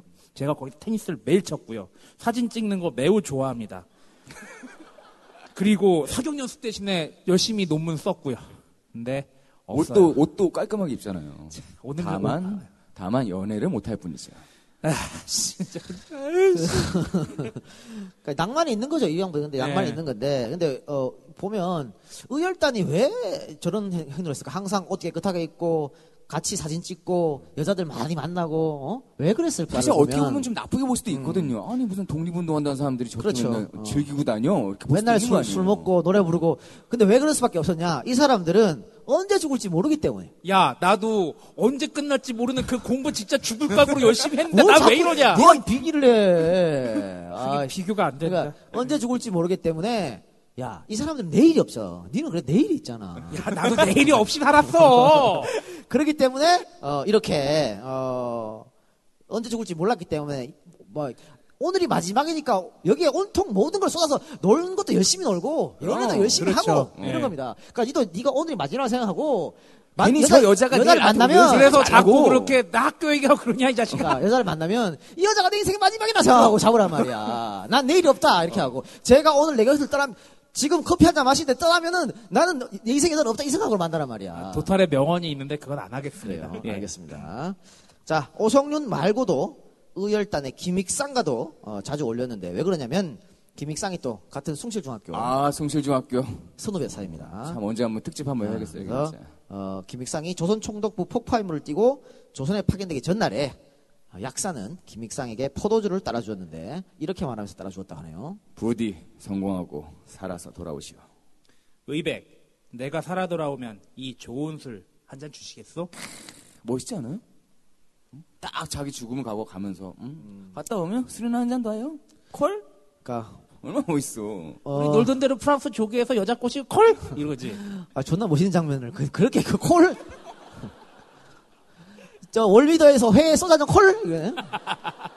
그거하고 다르잖아 지금 이거는. 그렇죠. 어, 네. 자, 어쨌든 아, 목숨 내놓고 독립운동하던 아, 그들의 기백이 아주 보여지는 장면입니다. 결국 김익상은 자기가 말한 대로 일본 경찰을 멋지게 따돌리고 또 살아 돌아왔습니다. 이것도 역시 약산 특집에 나왔잖아. 왜?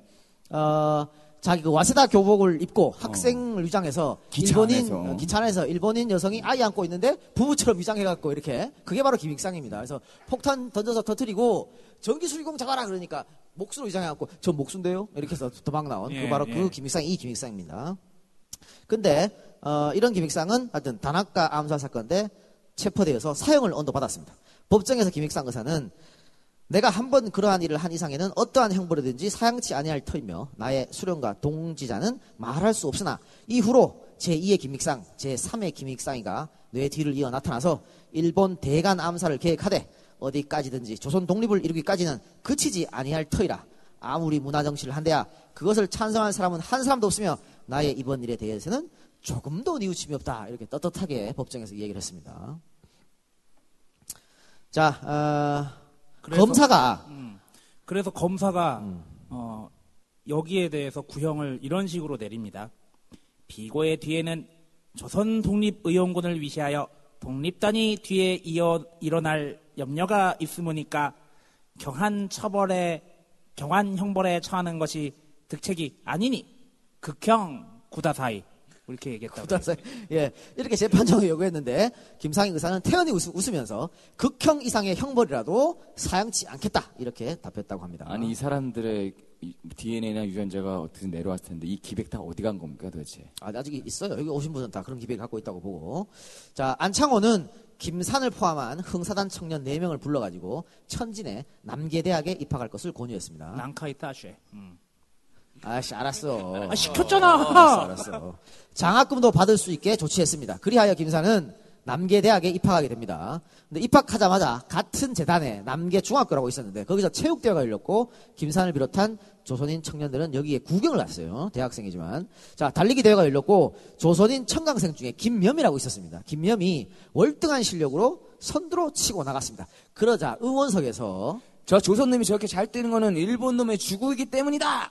예, 일본 놈의 주국이기 때문에 잘 뛴다라는 중국인의 비아냥거린 욕설이 들렸고 1등으로 달리던 김영은 그 소리를 듣자마자 운동장을 가로질러 어, 응원석에 돌진해서 그 말을 한 중국인의 깃방맹이를 후려갈렸다.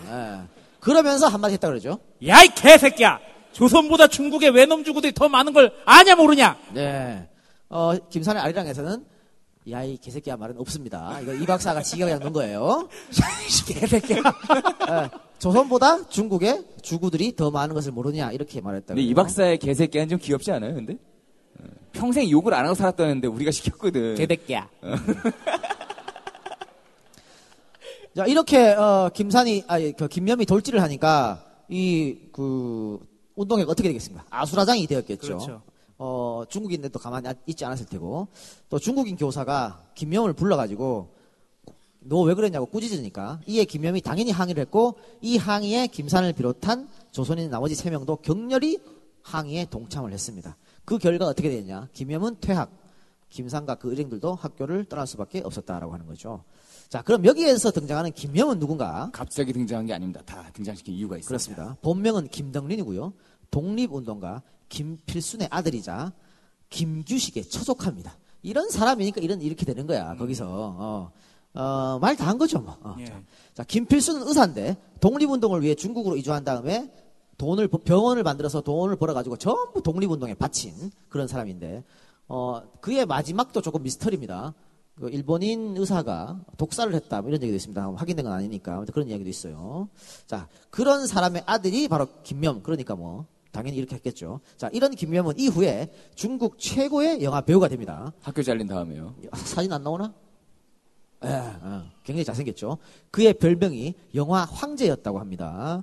1934년 상하이 영화 잡지 전성에서 영화 황제를 뽑는 인기 투표가 있었는데 김염은 가장 잘생긴 남자 배우 1위, 가장 친구로 사귀고 싶은 배우 1위, 가장 인기가 있는 배우 1위 이 세 질문에 전부 1위를 차지하는 기염을 지금. 한류는 한류가 아닙니다. 이때가 한류였어요, 진짜. 이 정도 돼야 한류 아, 스타가 될수 그럼. 있겠지. 근데 이런 김염이 최고의 영화 배우 김염이 아, 이 자리에도 최고 영화 배우 있잖아. 우리나라 최고 영화 배우. 예. 어. 아까 세 개 다 뭐였지? 제일 잘생긴 배우? 어, 그래. 자, 어쨌든 이런 김염은 1932년 갑자기 돌발 발언을 합니다. 앞으로 멜로 영화에는 출연하지 않겠다. 아니, 했습니다. 최적한데 얼굴인데. 네. 멜로 안 나면 어디를 이것도 이거야. 나라 꼴이 이 모양인데 내가 사랑타랑이나 하는 영화에 출연할 수 있겠냐 이 말입니다. 나락골이 이런데 젊음은 이미. 뭐 그렇죠. 그런 그랑. 똑같은 거죠. 그래서 사실 우리 좀 우리 스타들, 우리 연예인들도 이런 건 좀 해줬으면 좋겠습니다. 좀 영향력이 있는 분들이 사회적 발언을 하는 거 나쁜 거 아니거든요. 여기 와 계신 분, 그분도 그렇고. 음. 그렇죠. 뭐 음. 아까 이은미 씨도 그렇잖아요. 네. 뭐 이런데 나오면은 음. 어 자기야 뭐 물론 정권이 소셜 테이너가 되는 아까 사람들의 쉬는 시간에 밥줄을 좀 잘라버리는 씁쓸한 얘기 문제인데. 들었지. 네, 씁쓸한 얘기를 했습니다만 그럴 수 있지만 또할 땐 해야 된다. 좀뭐 그렇고. 승환이 형도 있고. 어, 이승환 씨도 그렇고. 김혜수 씨도 있고요. 네, 박중훈 씨도 있고 많아요. 어, 그런 예. 분도 있으니까. 어, 외국도 마찬가지. 조지 클루니나 뭐 네. 음. 리차드 기어나고 그죠? 어. 그 잘생기고 여자 꼬시고 다니고 그래도 이제 그렇게 사회적으로 문제 있을 때 또 확 나서고 감옥- 미국의 연예인들 이런 대외 활동이나 자기 정치적 성향을 나타내는 걸 절대 두려워하거나 뭐, 뭐 창피하거나 이러지 않습니다. 그러니까 젊은 연예인들이 저 정치에 관심 없어요 하는 게 쿨한 건 줄 알아. 잘못 잘못된 거지 그거는. 음. 아니 나만 잘 살면 뭐하나. 다 같이 잘 사는 사회가 되어야지. 다 같이 잘 살아. 그 사람들 팬이 있어야 스타가 있는 거 아니에요. 야한 속옷? 입고 ice bucket 하지 말고. 자 여기서 재밌는 것은 또 김산의 아들이 있습니다. 고영강이라고 김산의 아들이 있는데 김산의 아들 고영강이 바로 남계대학 출신이라는 점이죠. 아까 김산이 남계대학에 예, 있었어요. 그러니까 좀 인연이라는 게 묘한 건데, 어, 김산의 본명이 장지락이라 그랬는데, 장지학이라 그랬는데, 아들은, 응. 아들은 왜 고영강이냐, 어, 아내가, 장지학의 아내가 재혼한 거죠. 고 씨하고. 그래서 아들은 고영강이 됐다라고 하는 거고. 자, 이렇게 학교에서 쫓겨난 김산은 갈 곳이 없어지자, 어디로 가요? 갈 곳이 없으면. 이제 뭐 학교도 쫓겨나고 갈 데가 없지. 또, 작은 형. 형 믿을 때가 있어야 200원 뭘 슈팅 해도 가서 합니다. 미안해. 어. 근데 나 지금 저기 돈이 또 없어. 아니 이 작가가 이렇게 하는 것도 이거 하다 안 돼? 고향 내려가면 되거든, 얘는. 그래 작은 형한테 어, 편지를 쓰게 되는데 작은 형은 답장으로 일단 돌아와라. 학비를 대주겠다. 몇 대 맞고 시작하자. 아, 아니, 여기서 만약에 따지면, 너, 야, 너 아빠 돈 갔어. 이러면은 안올 어, 거 아니야. 오지. 그러니까 어, 알았어. 일단 돌아와. 이렇게 얘기하고 자 집에 돌아가니까 큰 형은 이렇게 말합니다. 야 제발 독립운동만은 하지 마라. 우리 아버지는 EJ는 하지 마라. 그래 똑같은 거예요. 아, 실제로 아버님이 들으세요, 이거를. 음, 음, 음. 안 들으셔. 어. 아, 그래? 댓글만 보셔. 그게 더 가슴 아플 텐데. 어, 더 가슴 그러니까. 아파. 어. 자, 어, 큰, 어, 큰 형은 독립운동 하지 말라 그랬고, 작은 형은 의과대학에 들어가라. 이렇게 학위는 꼭. 받아라. 그렇죠. 어, 학, 나한테 꼭 학위는 꼭 받아라. 그리고 너 언제 직장 가지니? 뭐 그랬었죠. 엄마는 뭐라 그랬을까? 장가가라. 우리 어머니도 장가가라. 예, 이렇게 했답니다. 자, 이것도 저랑 똑같은데 엄마의 성화에 못, 이기, 못 이긴 김산 선도 보고 의다, 의학대학에 들어갈 결심도 합니다. 이제 초반에 보면은 그 이 작가 여자 만난 얘기 중에 반은 선입니다. 조선일보 기자도 있었고. 이 작가 이 박사. 아, 이 박사, 이 박사. 자, 근데 왜 의과대학을 가느냐? 독립군 중에 의사가 없으니까 그래서 의대를 간 겁니다. 북경의 협화의학원에 입학을 했는데 이때가 19살이었다고 해요. 의학 공부를 하던 중에 갑자기 중국인 동료들이 김산에게 오 축하해 하면서 축하 인사를 건넵니다. 그런데 알고 보니까 의열단의 친구인 김익상과 오성윤이 거사를 일으킨 거예요. 중국인 학생들은 이 이야기를 듣고 같은 조선인인 김산에게 축하 인사를 건넨 건데, 자, 김익상, 오성윤 다 김산의 친구였잖아요. 동지이고 친구였죠. 동지이고 친구였잖아요. 동지이자 친구의 활동을 본 김산에게는 매우 뼈아픈 소식이었을 거라고 이거는. 배가 아픈 건 아니고 나도 그걸 하고 싶었는데 못한 거에 대한 아쉬움, 아, 아쉬움 같은 거? 뭐 이런 거 아닐까요? 그렇죠. 그래서 김산이 이 소식을 듣고 바로 김원봉에게 찾아갑니다. 그러면서 이렇게 얘기하죠. 의백, 오성윤과 김익상은 나와 누구보다 가까웠습니다. 저에게도 임무를 주십시오. 라고 얘기하니까 김산은 그냥 의사 공부나 해. 이렇게 얘기를 했다고 합니다. 그리고 학교를 다니면서 고향에서 선본 여성과 간혹 편지를 주고받았다고 합니다. 김산도 그 여성이 싫지는 않았고 오히려 좋아하는 마음이 분명히 있었던 것 같은데 의기에 넘치던 약관의 김산에게 여자는 사치였습니다. 30대 한창 때인 이 박사에게 여자는 사치였습니다. 그래서 김산은 그 녀석에게 편지를 씁니다. 나는 나의 남은 여생을 완전히 혁명에 바치기를 맹세했습니다. 앞으로는 돈도 벌지 못할 것이며 혁명을 위해 어떤 속박에서도 벗어나야 합니다. 결혼은 저하고는 상관없는 일인 것 같습니다. 나는 나의 남은 생을 완전히 공부에 바치기로 맹세했습니다. 앞으로 돈도 벌지 못할 거고 EJ를 위해 어떤 속박에서도 벗어 아 이건 아니다. 결혼은 하여튼 저하고 인연이 없는 것 같습니다. 뭐, 이뭐 비슷한 아이, 어떻게 김산한테 비교하냐. 자, 이 편지를 보내고 2년 뒤 그 여성은 다른 남자와 결혼을 합니다. 냅두면 간다니까 어차피. 그렇죠. 이 여성을 놓친 것에 대해 김사는 분명히 아쉬움이 있었겠지만 그런 여성을 거절하는 것은 음, 혁명의 이유도 있었다고 그래요. 그런데 이 혁명의 이유와 함께 도산의 충고도 큰 영향을 미쳤다고 합니다. 도산의 충고가 뭐냐? 조혼, 일찍 결혼하지 말고 자유연애 해라. 멋있다. 유교의 풍습을 버리고 여성을 존중해라. 뭐 저랑 비슷하네요. 음. 그 도산이 그 시대에 이 정도 얘기했던 것은 진짜 그가 성각자이기 때문에 가능한 얘기죠. 그렇죠. 예. 예. 자 그리고 아까 얘기했던 김산의 인생에 두 번째 영향을 끼쳤던 인물 김충창이었습니다. 본명은 김성숙 어, 이 사람과 만남이 이루어집니다. 김충창은 원래 기독교 신자였으나 기독교 교리에 만족하지 못하고 머리 깎고 절로 들어갑니다. 그 절에 들어가서는 책 많이 있습니다. 엄청나게 책을 많이 읽어서 자기의 사상적 기초를 다지는데요. 이때 그는 단순히 제가 기독교 신자였고 절에 갔으니까는 뭐 종교 사정 읽는 게 아니라 철학, 사회과학, 자연과학, 서적까지 탐독을 했습니다. 그게 다 완성이 돼야 자기의 어떤 사상적 가치가 완성이 되기 때문에요. 어, 그리고 3.1운동이 일어나기 전에는 손병이 한용운동에게 가르침을 받기도 했습니다.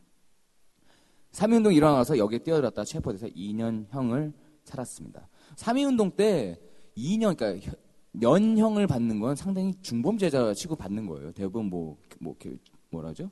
나가기도 하고 그러거든요. 근데 이러면은 좀, 뭐, 주도했다 이렇게 볼 수 있는 거죠. 그리고 이후에 공산주의에 심취합니다. 1923년에 불교 장학생으로 북경으로 건너와서 민국대학에 입학하는데 이곳 북경에서 김산과 만나게 되는 것입니다. 1923년 북경 YMCA 회관에서 난상 토론이 벌어졌습니다. 중국 내 보수 진보의 대결, 앞으로 조선이 나아갈 길 이런 주제를 놓고 격한 토론이 벌어졌는데 토론 도중 격한 토론이라는 건 사실은 합일점을 못 찾기 때문에 목소리가 커졌다는 얘기거든요.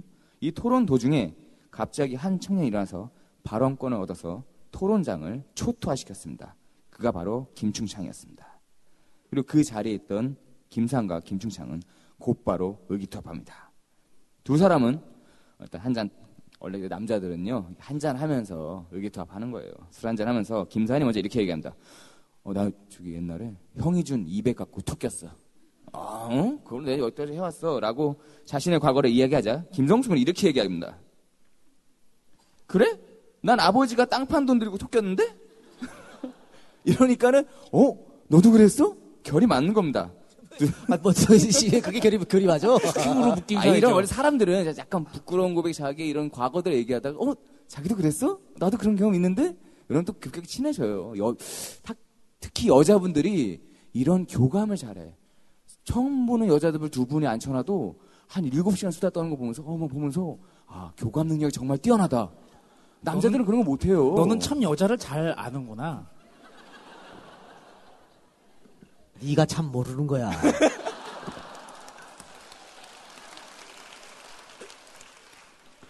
예, 아직 사상적으로 무장이 되지 않았던 김사는 YMC의 토론에서 보여준 김성숙의 지식에 감탄을 했고요. 그를 동경하기 시작했습니다. 그러면서 이렇게 물어봅니다. 아나키즘에 대해서는 어떻게 생각하십니까? 아나키즘에 우리 조선 청년들이 빠지는 건 일제의 압제에 대한 저항심과 3.1운동 실패 좌절에 대한 무의식적인 반발이야. 그러나 아나키즘이 조국을 되찾는 현실적인 방법은 아니지. 아니, 그럼 뭐 아까 토론자 얘기했던 그 마르크스주의? 아이, 그렇지. 그런데 더 우선시돼야 될 것은 민족이야. 자, 이런 김성숙의 생각은 분열하고 있는 독립운동 조직에 대한 회의에서도 나타납니다. 어, 이렇게 얘기합니다. 조국이 독립된 뒤에야 공산주의고 사회주의고 무엇인지 될 거 아니냐. 공산주의자들은 민족주의자들을 무시하고 있고 민족주의자들도 공산주의자라면 고개를 젓는다. 독립하기 전에 전 민족이 단결되어야 한다. 일본에서 우리 동포들이 수천 명이나 당했는데 왜 우리는 의견 통합을 못하는가? 지금이랑 뭐가 달라요? 지금이랑 하나도 달라진 게 없네요. 그죠? 우리도 뭐, 우리 민족, 어, 국민들이 수천 명이나 당하고 있는데, 어, 친노는, 뭐, 친안철수는 그러면서 아주 학을 띄고 있죠, 서로 서로. 이러니 뭐가 되겠어? 100년이나 200년이나. 근데 뭐, 여기서, 어, 볼 거는요, 어, 지금 이, 지금 말하는, 아- 얘기했던 사람 다 사회주의 독립운동가죠? 소위 말하는 좌파 빨갱이들입니다. 이동희 선생이라든가, 방금 얘기했던 김성숙, 그죠? 또 김산. 근데 쭉 그, 그, 그 양반들의 증언을 살펴보면 뭡니까? 어, 공산주의가 목적이 아니라 그래요. 공산주의가 목적이 아니고, 우선시 돼야 할 거는 민족이고, 다만 공산주의는 뭐야? 도, 국 독립하는데 수단, 이런, 얘기를 했거든요? 이런 이야기인데, 우리 대한민국 근현대사는 이들을 빨갱이로 몰아가지고 아예 가르쳐 버리질 않으니까, 이들의 독립운동의 역사, 저항 정신을 아예 가르쳐 버리지 않으니까 너무 답답한 얘기인 거죠. 그러니까 이지에서 누차 얘기했잖아요. 이 모든 분들의 가장 첫 번째 목표이자 평생의 수고는 이 나라의 독립이었습니다.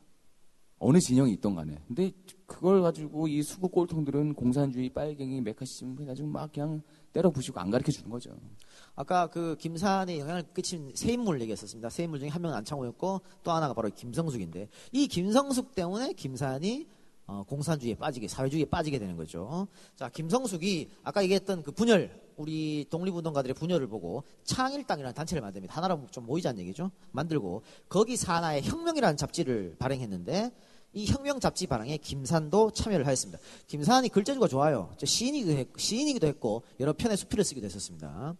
그래서 어, 혁명 잡지에 참여했는데 김산은 이런 김성숙의 경우로 마르크스와 엥겔스를 공부하게 되었고 1923년에 중국 공산 청년 동맹에 가입하게 되었습니다.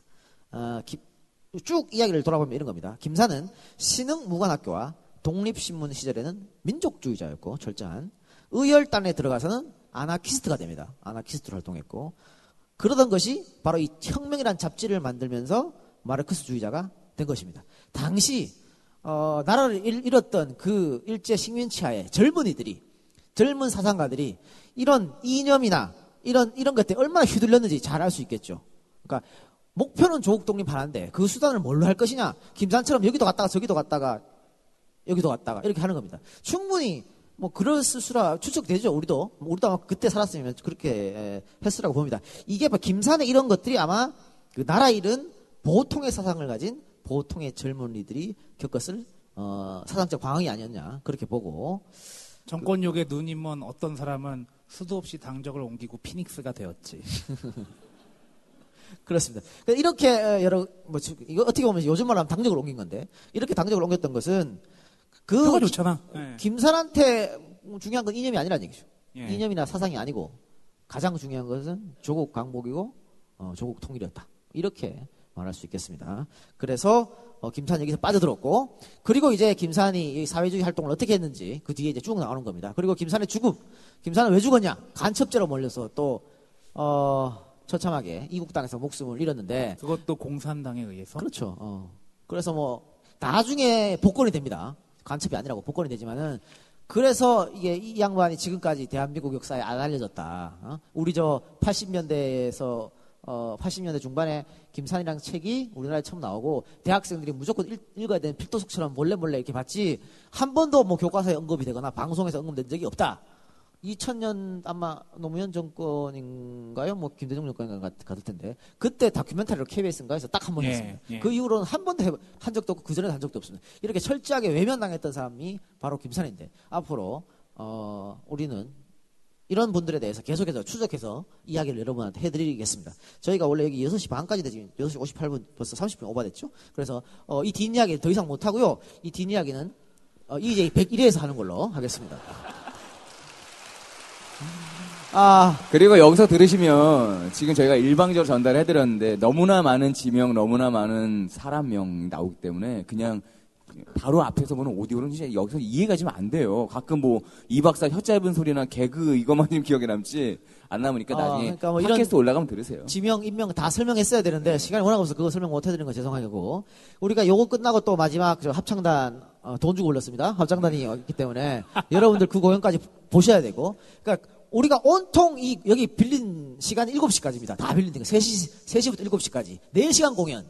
22,000원에. 그런데 지금 한 4시간 반까지 갈 것 같아요. 예. 4시간 반까지 가 조금 오버돼서 여기 뭐 공연을 대관해 주신 분들 좀 우리가 양해를 구해야 되고 뭐 제명이 있기 때문에 괜찮아. 그렇지. 어, 그래서 좀, 좀 오버돼도 상관없어. 어, 어. 상관없고. 우리 VIP실에서 같이 얼굴 맞대고 다관하는 사이잖아. 그렇습니다. 그렇기 때문에, 어, 우리 빨리 나가라 그러면 재명이한테 이럴 거예요.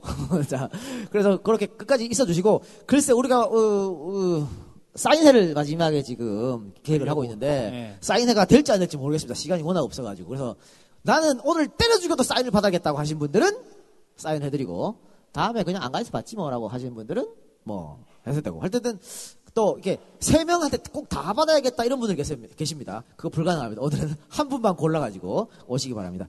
자 그러면 우리 그 우리가 준비한 그러니까 어, 네. 뭐 뒤에 또 있습니다만은 우리 3인이 준비한 방송은 오늘 여기까지 해서 어, 100회 특집 마치고요. 이 박사님 어, 100회까지 온 소감 한마디 해주시기 바랍니다. 아, 알아서 하시죠. 네. 예. 네. 아이고, 아이고, 아이고, 아이고. 이 죽는 소리를 하고 이제 몇 개월 후면 마흔입니다 저희가. 아, 죽는 소리 할 수밖에 없는 게 진짜 백회 오는 동안 쉽지가 않았고요. 아, 힘들었고 이놈 이놈 새끼들한테 뒤통수도 맞고 뭐. 근데 즐거웠던 추억이 더 많은 것 같고요. 그리고 그 즐거웠던 추억들이 있었던 이유는 여러분들이 성원해 주셨기 때문이라고 생각을 합니다.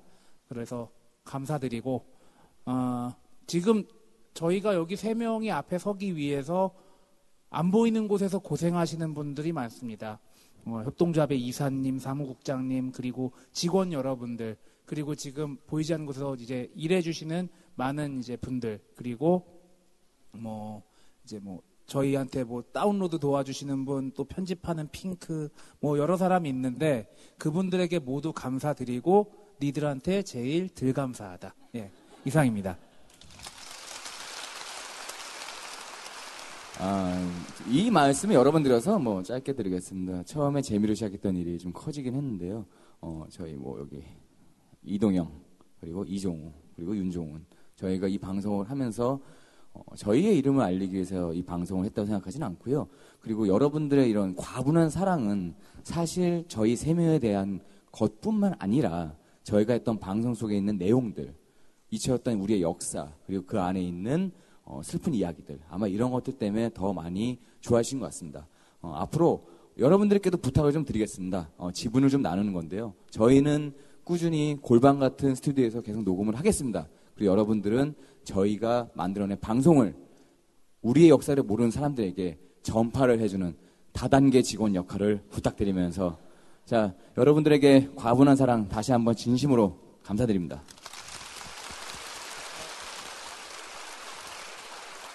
그래요. 어, 참 2012년부터 해서 어, 2년 반 정도 된 것 같은데 100회까지 오는데 뭐 여러 가지 우여곡절이 있었죠. 어, 뭐 집에 끌려갈 뻔하기도 했고 어. 뭐 그랬습니다. 하여튼 뭐 여러분의 성원으로 뭐 여기까지 왔다고 생각됩니다. 근데 어, 요즘에 사실 솔직히 말씀드려서 매일매일 굉장히 버겁습니다. 어, 근데 할 수 있는 이유는 진짜 어, 정말 바꾸고 싶습니다. 진짜 음, 세상을 바꾸고 싶고 박근혜 밑에서 이명박 밑에서 5년을 살았고 어, 박근혜 밑에서도 5년을 살아야 되는데 나머지 5년 자신이 없습니다. 그래서 어, 우리가 할 수 있는 만큼 정말 어, 최선을 다하겠다. 이런 생각 때문에 정말 힘들어도 어, 밤잠 못 자도 어, 그렇게 준비를 하고 하는 거라고 생각하고 그래서 여러분들께서 아 씨가 목이 메이네. 왜, 왜 지랄이야?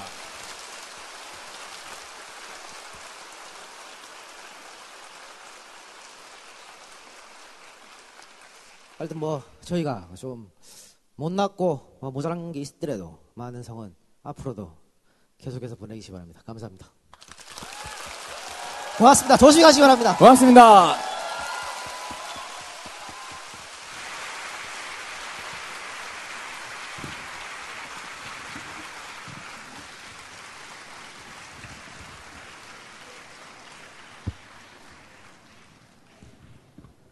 제공 믿을 수 있는 중고차 조광래 중고차 최고의 포스터 카피 플러스 물 건너온 비타민 깔라마시 코리아 자연 화장품 지니 내추럴 자연 친화 캠핑몰 오크 캠프. 대박 나세요. 유기농 한우 네이처 오다 미얀마 전문 여행사 작은별 여행사. 어 미얀마 좋아요. 게스트하우스 인간 실격회. 나 가면 진짜 소개팅 되나요? 남성 보정 속옷 바디뷰 좋아 바디뷰 좋아. 입고만 있어 시원한 안마왕 뉴질랜드 청정 한우 우진 도매 축산 유통 밥 생각나는 소스 더 팝 평창 최고의 펜션 금당 롯지 좌파 진보 컴퓨터. 아 이 말 쓰지 말라니까 씨발 2층기 컴퓨터. 개인 협찬 아- 안양 뚜벅이님 단양 서울치과 곽형근 원장님 여우별님 모두 모두 감사드립니다. 끝